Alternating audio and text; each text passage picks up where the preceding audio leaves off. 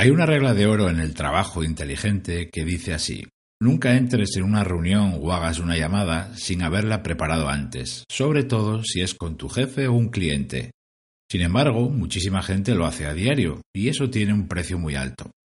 Mucha gente no lo prepara porque, bueno, pues se pasa de ello, pero hay ocasiones en que por mucho que quieras no te queda otra, porque son reuniones y llamadas sorpresa. Gracias por estar ahí soy Berto Pena y este es el podcast de Think Wasabi, donde aprendemos a ser más eficaces y a tomar el control de nuestra vida.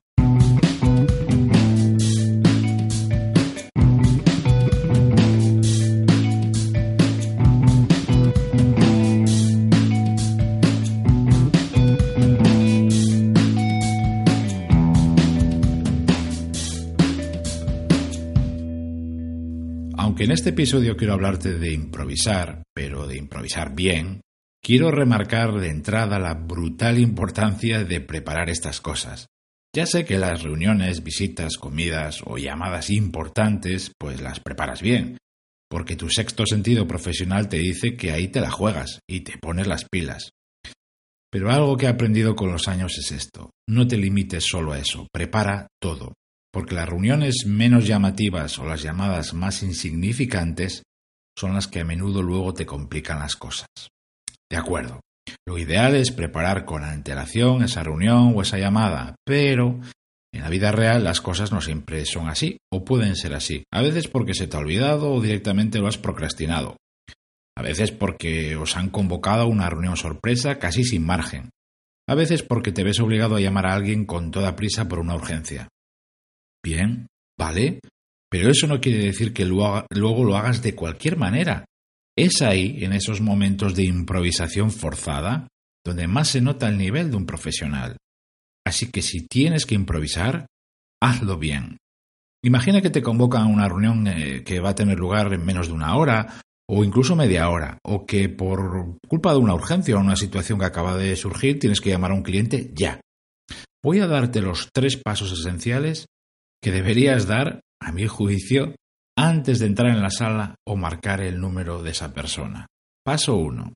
Identifica el tema y el objetivo de la reunión o la llamada y conéctalo inmediatamente con tu trabajo.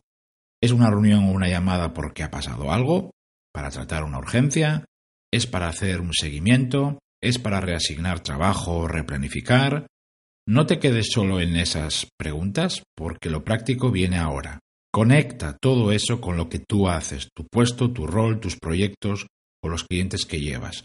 ¿Cómo te afecta o qué relación tienes con todo eso?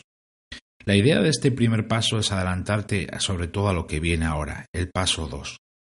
Haz una simulación de cómo va a ser esa reunión o esa llamada. No, no, no te pido que hagas un ejercicio de vidente. Eh, igual solo tienes unos minutos antes de esa reunión o esa llamada pero siempre puedes hacer algo para no ir a ciegas y con las manos vacías. Yo lo llamo preparación express y consiste básicamente en mirar tres cosas. Uno, ¿cuál es el estatus actual de ese proyecto, ese problema o ese cliente? ¿Cuánto has avanzado? ¿En qué punto estás? Dos, ¿qué cosas están pendientes? ¿Qué falta por hacer? ¿En qué estás centrado ahora? ¿Ha habido algún retraso? ¿Qué novedades, cambios o acontecimientos ha habido recientemente sobre ese tema? Por ejemplo, el martes pasado, pues el cliente nos envió un correo donde nos cambiaba lo que quería inicialmente.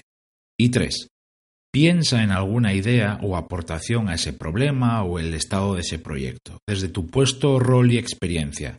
Con esa información que acabas de recabar ahora sobre la marcha, ¿qué se te ocurre? ¿Qué deberías o deberíais hacer?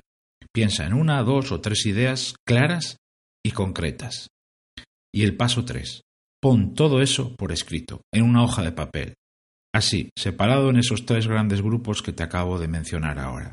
Pon simplemente, por supuesto, los titulares, no hace falta que escribas más porque tú ya sabes de sobra cómo vas a explicarlo cuando toque, ¿no? Cuando alguien te pregunte o te toque hablar, tu intervención va a ser clara, directa y muy concreta. En vez de dar rodeos, aportar información irrelevante y enredarte en conversaciones que no van a ningún lado, irás al grano, aportando a una reunión a esa llamada. Los demás lo notarán, sobre todo si es tu jefe o un cliente. Si haces esto concentrado, sin distracciones ni multitarea, no te puede llevar más de 10 o 12 minutos y casi siempre vas a tener ese mínimo margen antes de una de estas reuniones o de esas llamadas sorpresa. Y es que hay una gran diferencia, una enorme diferencia entre improvisar de forma chapucera, que es lo que se ve en las oficinas y empresas por ahí, o improvisar de forma inteligente. Pruébalo esta semana y ya me contarás qué tal. Gracias por estar ahí, se despide de Tiberto Pena y mientras llega el próximo episodio me encontrarás en mi blog 5wasabi.com y en mi canal de YouTube. Ahí también te cuento las claves para pilotar tu vida de forma diferente.